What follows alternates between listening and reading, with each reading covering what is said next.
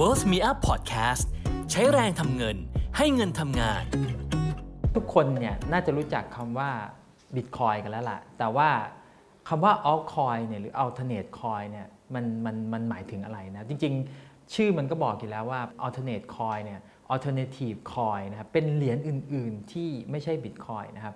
ในโลกของ cryptocurrency หรือว่าตัว blockchain เนี่ย ส่วนใหญ่แล้วเนี่ยเวลาที่เขาดูเนี่ยเขาก็จะดู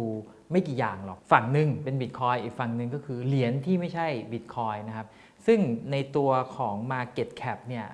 มันอาจจะมีสัดส่วนที่มากน้อยต่างกันไปเนาะแต่ว่าให้เข้าใจว่าเวลาที่เราพูดถึง alternate coin หรือ altcoin เนี่ยมันหมายถึงว่าเหรียญอะไรก็แล้วแต่ที่ไม่ใช่ Bitcoin คือจริงๆ Bitcoin เนี่ยมันเป็นเหรียญแรกที่มันเกิดขึ้นนะ ตัวนี้เป็นตัวที่ทำให้ทุกคนได้รู้จัก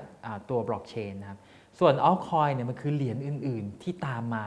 โดยที่เขาใช้เทคโนโลยีที่บิตคอยเนี่ยพรูฟให้เห็นแหละมันพิสูจน์ให้เห็นว่าการใช้บล็อกเชนเป็นดัตเตอร์เบสที่เป็นพื้นฐานเนี่ยมันสามารถทำงานได้ถูกต้องทำงานโดยที่ไม่มีคนอื่นโจมตี ไม่มีคนอื่นแฮกได้นะครับ ส่วน altcoin เนี่ยก็คือเอาเทคโนโลยีของบล็อกเชน ที่อยู่ภายใต้บิตคอยน์เนี่ยมาทำโดยที่มีการปรับเปลี่ยนเขาเรียก consensus โปรโตคอลหรือตัวอัลกอริทึมนะครับว่ามันจะเป็นไปในทิศทางไหนก็ขึ้นอยู่กับแต่ละ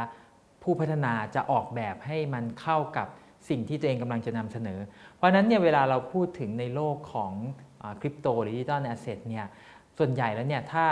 ไม่ใช่บิตคอยน์เนี่ยเขาก็จะเรียกรวมๆว่า altcoin นะครับเราอาจจะเคยได้ยินคำว่า altcoin party นะครับก็คือช่วงที่แบบว่าราคาเหรียญอื่น ๆ ที่ไม่ใช่บิตคอยน์เนี่ยมันขึ้นเนี่ยมันก็จะขึ้นขึ้นขึ้นขึ้นหมดเลยนะครับเวลาที่บิตคอยน์ตกเหรียญอื่นก็ตกตกตกตกตกหมดเลย ซึ่งอันนี้มันจะเป็นลักษณะที่ เวลาที่คนสื่อสารว่าออคอยหมายถึงอะไรหมายถึงเหรียญอื่น ๆ ที่ไม่ใช่บิตคอยน์ทีนี้เวลาที่เราพูดถึงตัวมูลค่าของตัวบิตคอยน์กับ altcoin เนี่ยมันจะมีค่าหนึ่งหรือเทอมหนึ่งที่เราเรียกว่า Market Dominance เนาะเห็นว่า Market Dominance เนี่ยเวเวลาที่เราวัดดูสัดส่วนเนี่ยเขาจะมีวิธีการวัดดูว่า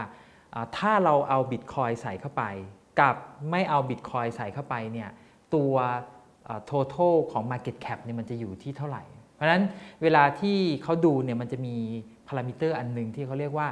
market dominance นะครับว่ามีสัดส่วนของบิตคอยเนี่ยอยู่ในตลาดเท่าไหร่นะครับแล้วก็โวลุ่มของมันเนี่ยเราจะสามารถเรียงลำดับได้เนาะซึ่งปัจจุบัน